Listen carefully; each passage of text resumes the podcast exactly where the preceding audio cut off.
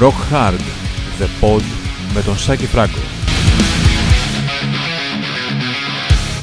Καλησπέρα σε όλους, uh, Σάκης Φράγκος και Rock Hard The Pod, version 29.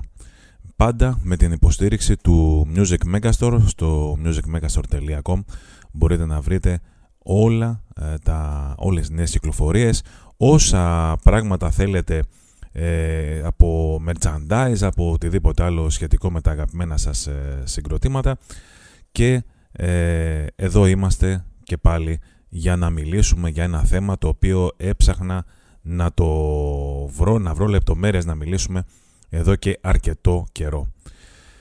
Το θέμα μας λοιπόν, streaming και Spotify. Το σπετζοφάι όπως λένε κάποιοι καλοί φίλοι. Λοιπόν, ε, έκανα ένα, έκανα ένα research που λένε και στο χωριό μου. Ρώτησα έτσι αρκετούς ανθρώπους και γενικότερα δεν υπάρχει κάποιος μπούσουλας που να λέει ακριβώς ε, τι παίρνει κάθε καλλιτέχνης σε, ε, σε γενικές γραμμές να υπάρχει ένας συγκεκριμένος μπούσουλας που να λέει τι εισπράττει κάθε καλλιτέχνης από κάθε stream από το Spotify. Ε, μία γενική γραμμή είναι ότι για κάθε stream ε, ο καλλιτέχνης παίρνει 0,003 έως 0,005 ε, ευρώ. Το οποίο σημαίνει ότι για να βγάλει κάποιος π.χ. 3 ευρώ, αν είναι 0,003, για να βγάλει 3 ευρώ πρέπει να έχει 1000 streams. Για να βγάλει 3.000 ευρώ πρέπει να έχει 1 εκατομμύριο streams. Είναι λίγο μπλεγμένη, περιπεπλεγμένη η υπόθεση επειδή μπλέκουν στη μέση τις περισσότερες των περιπτώσεων δισκογραφικές εταιρείες, publishers, τα συγκροτήματα, το οποίο σημαίνει ότι στο τέλος της ημέρας μπορεί να φτάνει στο συγκρότημα αρκετά μικρότερο ποσοστό από το 0,003 ή το 0,005. Οπότε λοιπόν καταλαβαίνετε ότι δεν υπάρχει έτσι μια γενική, ένας γενικός μπούσουλας για αυτό το πράγμα, αλλά νομίζω ότι καταλαβαίνετε ότι τα χρήματα που παίρνουν οι καλλιτέχνες από το Spotify σε γενικές γραμμές είναι λίγα. Βέβαια το ίδιο το Spotify λέει ότι είχε 39 εκατομμύρια ευρώ χασούρα. Αυτό είναι για τα νούμερα που θα πούμε ε, στο τέλος. Τι είναι το Spotify, ένα streaming service, σαν το YouTube. Πατάς και στριμάρει, παίζει. Αν έχεις ε, ε, Spotify Premium, μπορείς και να κατεβάζεις και να τα έχεις στο Spotify, να τα ακούς και εκτός σύνδεσης. Έχει υπηρεσίες όπως το ραδιόφωνο και τα λοιπά, μερικά ωραία πράγματα. Η ποιότητα του ήχου είναι αξιοπρεπής, όχι καλύτερη δυνατή. Αν θέλει κάποιος να ακούσει καλή ποιότητα κτλ. Πάει στο Tidal, στο Deezer κτλ. Είναι άλλα πράγματα αλλά είναι αξιοπρεπής. Όταν ακούω εγώ ανθρώπους οι οποίοι μου λένε «Έλα μωρέ τώρα, ποιος Spotify, σιγά τώρα», σημαίνει ότι είτε ε, κα, κατά ένα πάρα πολύ μεγάλο ποσοστό, να το πούμε ομά, ε, κατεβάζουν από τους Ρώσους, κατεβάζουν από torrents.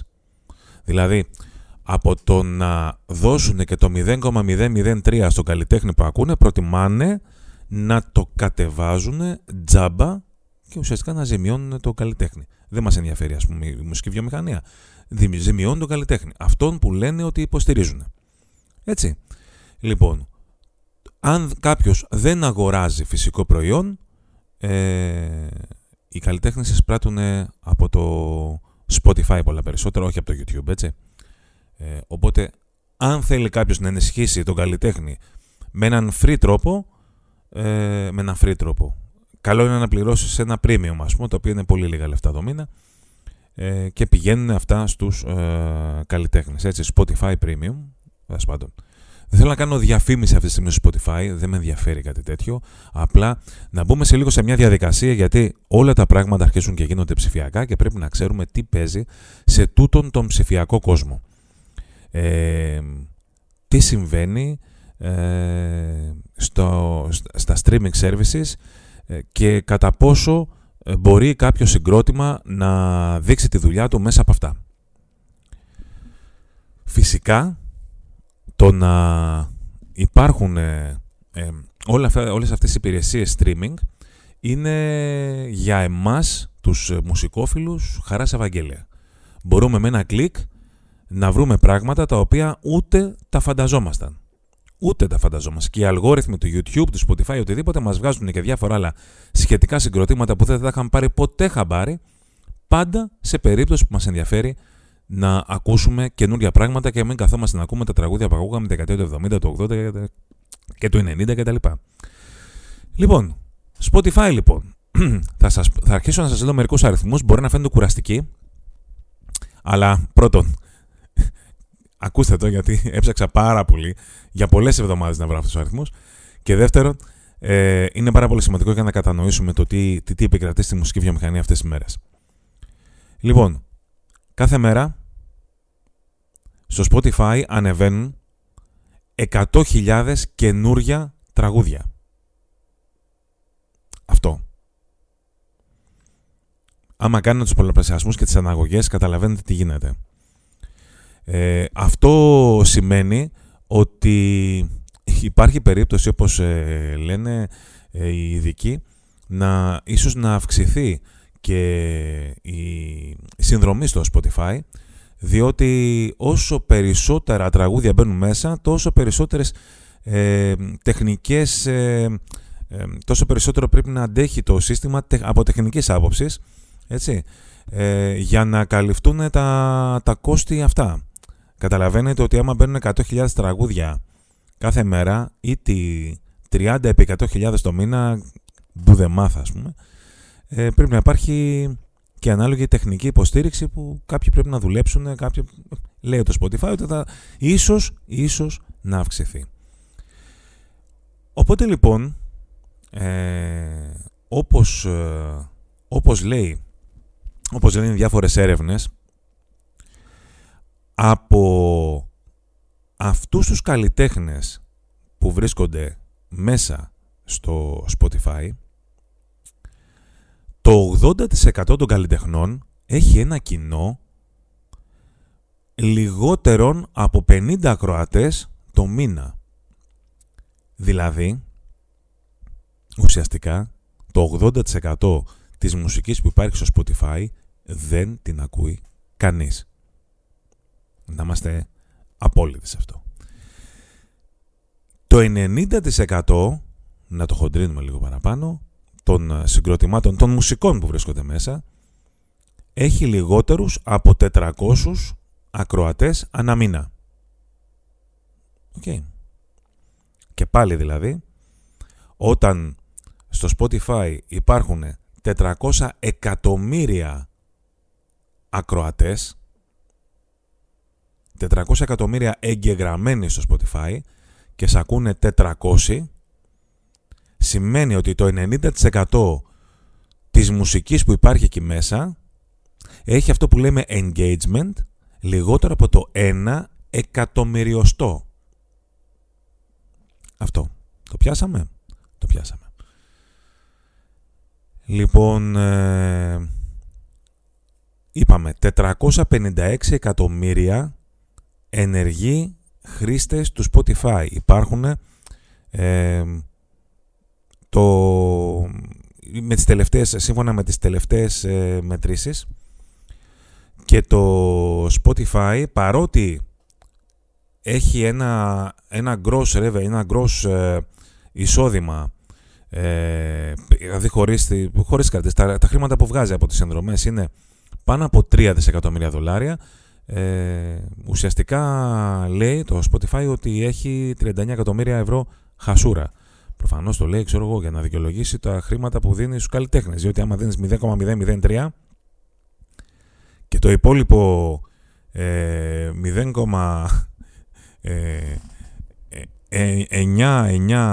0,997 το εισπράττεις εσύ, μάλλον κάτι δεν κάνεις καλά. Λέω εγώ τώρα, με το, με το φτωχό μου το μυαλό, ε.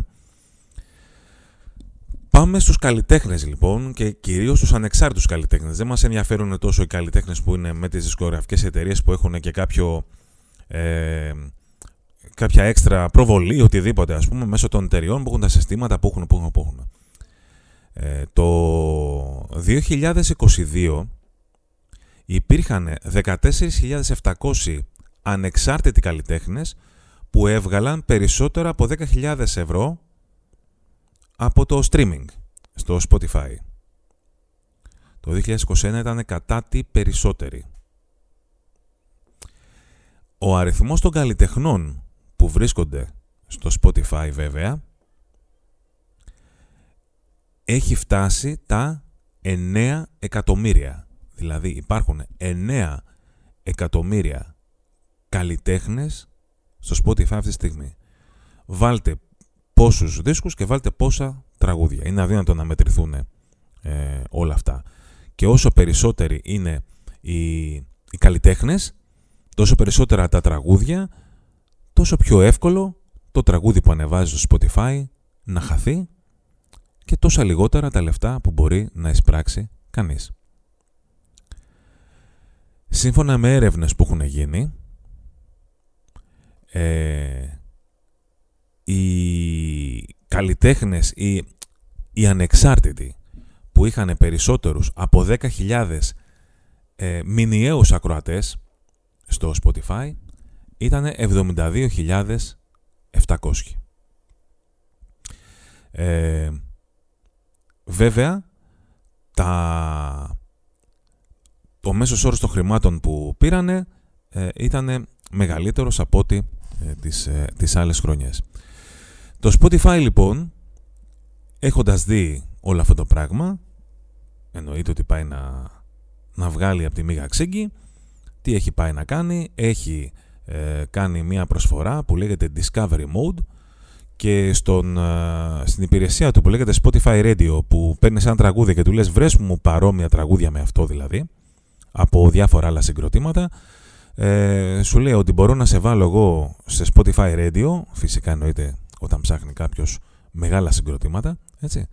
Ε, οπότε εγώ θα σου θα σε βάλω σε, μια, σε ένα μεγαλύτερο pool, σε, μια μεγαλύτερη ε, μάζα έτσι, ε, ακροατών, αλλά θα σου δίνω ακόμα λιγότερα χρήματα από αυτά που θα έπαιρνες κανονικά. Δηλαδή ακόμα λιγότερα από το 0,003 ή το 0,005.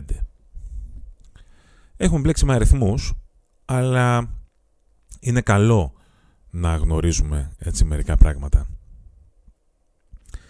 Ε, ανακεφαλαιώνοντας γενικώς αυτούς τους αριθμούς ε,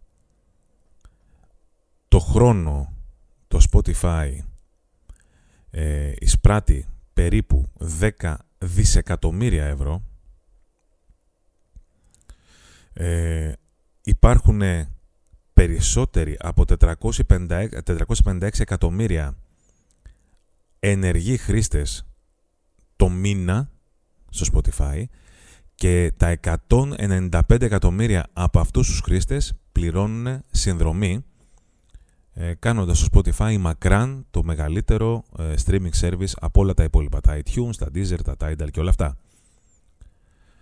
Ε, μέχρι τη στιγμή που μιλάμε περίπου, υπάρχουν περίπου 82 εκατομμύρια τραγούδια στο Spotify και παρόλα αυτά το Spotify λέει ότι ε, έχει χασούρα 39 εκατομμύρια δολάρια. Σας έπρεξα με τους αριθμούς. Εδώ σας θέλω για να, να δούμε ένα τελευταίο κομμάτι με το πιο, με το πιο τελευταίο database ε, των μηνιαίων ακροατών διαφόρων συγκροτημάτων. Είναι πάρα πολύ σημαντικό να δούμε ποια είναι η τάση, τι ακούει ο κόσμος όλων των ηλικιών.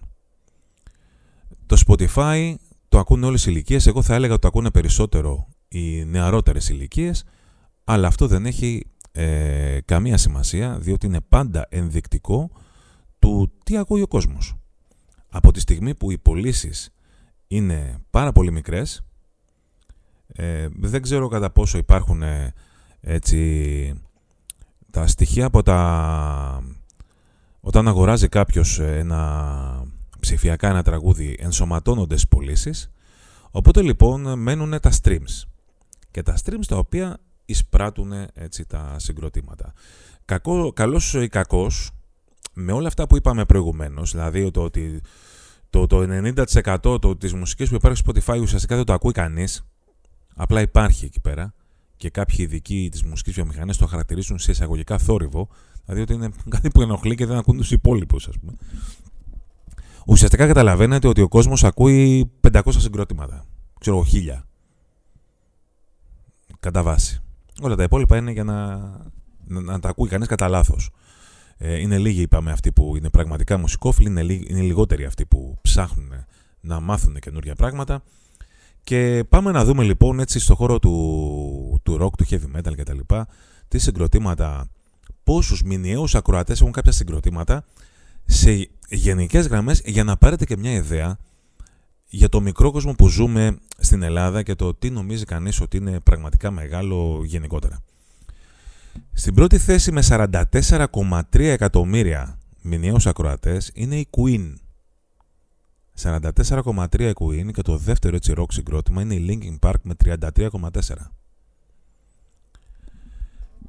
Μετά είναι η Red Hot Chili Peppers αρκετά παρακάτω Nirvana, η ACDC με 26 εκατομμύρια, η Guns N' Roses με 25,6 εκατομμύρια μηνιαίους ακροατές.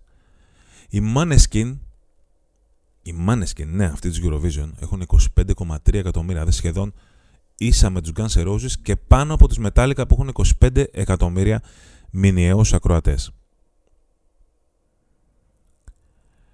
Μετά είναι η Bon Jovi με 23,6, η Aerosmith με 22,3, μετά αρχίζει και πέφτει το νούμερο, 17,6 Led Zeppelin, 16,2 εκατομμύρια η Journey, 15,7 η System of a Down, μετά πάμε αρκετά κοντά είναι η Kiss, η Black Sabbath, η Muse και οι Scorpions που έχουν 12,3 εκατομμύρια μηνιαίους ακροατές.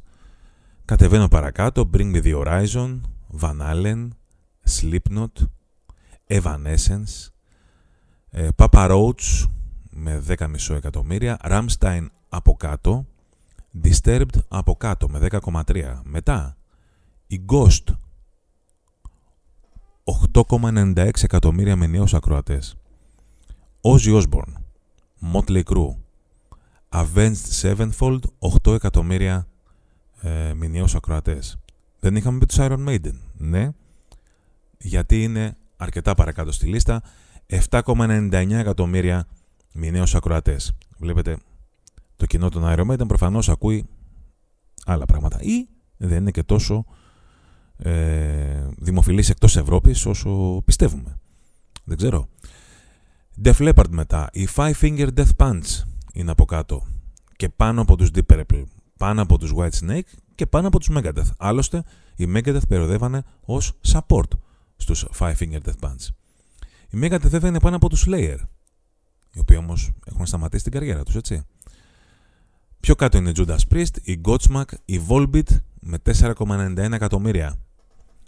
Motorhead 472, η Tool, η Sabaton και τώρα αρχίζουν τα πιο έτσι να το πω ευρωπαϊκά και σε εισαγωγικά ελληνικά συγκροτήματα.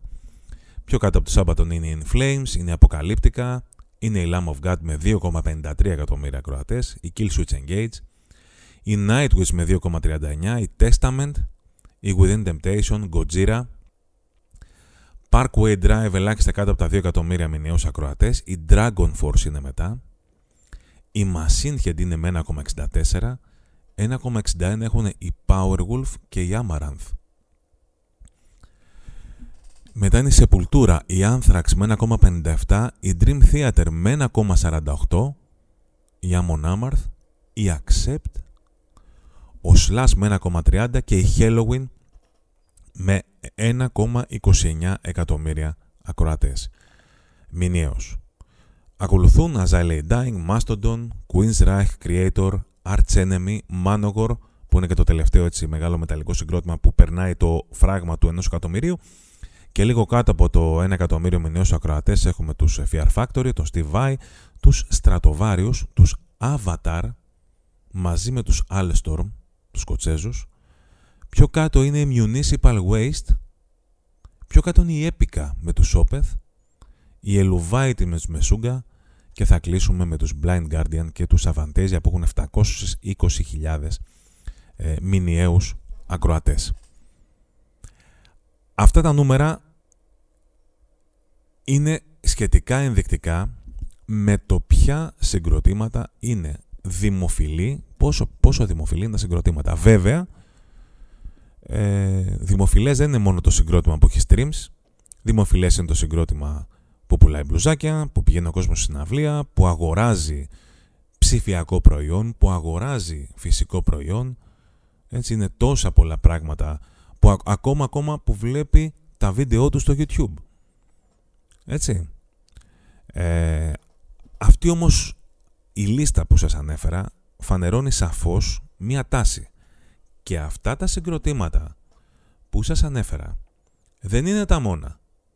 Ενδιάμεσα υπάρχουν άπειροι καλλιτέχνες ε, τους οποίους στην Ελλάδα πιθανότατα να μην μπορούσαμε καν να τους φανταστούμε. Δηλαδή, οι Cage the Elephant έχουν 12,4 εκατομμύρια ε, μηνιαίους ακροατές. Οι 3 Days Grace 9,71. Ε, οι Deftones 7,86. Καλλιτέχνες όπως ε, Yungblud, Skillet, έτσι, 7,5 εκατομμύρια μηνιαίους ακροατές. Και εμείς εδώ πέρα λέμε ποιοι Skillet, ποιοι τέτοιοι, ποιοι Rise Against, ποιοι Breaking Benjamin, ποιοι... Είναι εντάξει, OK. Okay. Ε, οι Pantera έχουν 5,60, αυτούς ξέχασα να τους πω. Ε, αλλά για παράδειγμα οι Hollywood Undead και η Greta Van Fleet έχουν περισσότερα από τους Tool. Έτσι. Λοιπόν, αυτά ήταν λοιπόν αυτά που ήθελα να πω σε γενικές γραμμές για το Spotify και όλο αυτό το, το κόλπο που παίζει γύρω από αυτό το streaming service μακάρι να μπορούσα να είχα πιο ε, απτά ε, οικονομικά στοιχεία για να μπορέσει κάποιος να καταλάβει ε, και, εγώ, και εγώ ανάμεσά σας ε, πώς ακριβώς εισπράττονται τα χρήματα από αυτό το streaming service επιφυλάσσομαι σε περίπτωση που μάθω ακόμα περισσότερα πράγματα να κάνω και δεύτερο podcast σχετικά με αυτό.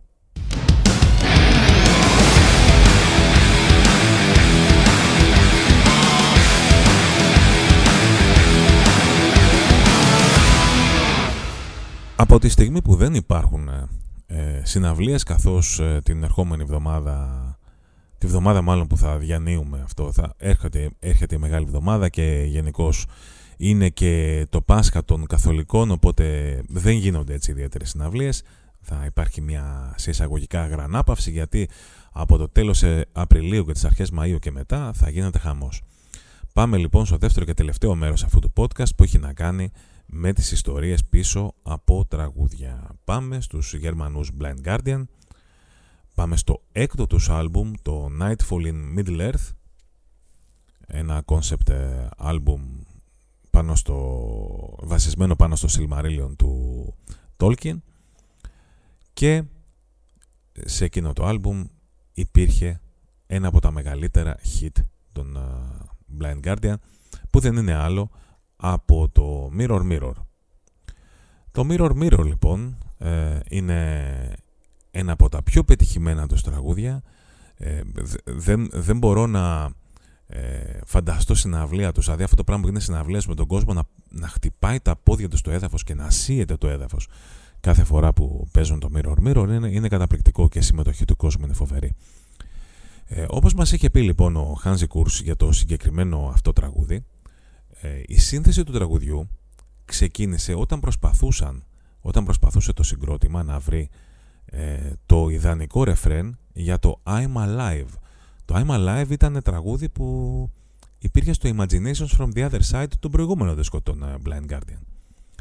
Θεωρούσαν τότε ότι το I'm Alive θα μπορούσε να είναι το καλύτερο τραγούδι που είχαν φτιάξει και σκεφτούνταν ε, ποια μελωδία θα τέριαζε για ρεφρέν παίρνοντας πάρα πολύ χρόνο έτσι, για να βρουν αυτή την, την κατάλληλη μελωδία. Τότε τους είχε έρθει η ιδέα για τις βασικές μελωδίες του Mirror Mirror που τους άρεσαν πολύ αλλά αποφάσισαν ότι το I'm Alive έπρεπε να έχει ένα ύφος πιο κοντά σε αυτό τον Judas Priest και χρησιμοποίησαν το ρεφρέν που γνωρίζουμε όλοι στο I'm Alive. Όταν συνέθεταν τα τραγούδια για το Nightfall in Middle Earth, θυμήθηκαν τις μελωδίες που είχαν προγραμματίσει να γράψουν για το I'm Alive. Οπότε λοιπόν ε, έκατσε ο Hansi Kurs με τον Αντρέ Όλμπριχ, τον κιθαρίστα, ε, δούλεψαν με βάση τη μελωδία του ρεφρέν του Mirror Mirror και ουσιαστικά γνώριζαν ότι αυτό ήταν το τραγούδι το οποίο θα έκανε την ε, μεγάλη επιτυχία σε αυτό το άλμπουμ και ε, όντως κάπως έτσι έγινε. Ε, όπως καταλαβαίνω ήταν ένα από τα τελευταία τραγούδια που συνέθεσαν για το δίσκο όπως και όπως συμβαίνει σε πάρα πολλές περιπτώσεις ε, αυτό που λένε στα αγγλικά save the best for last.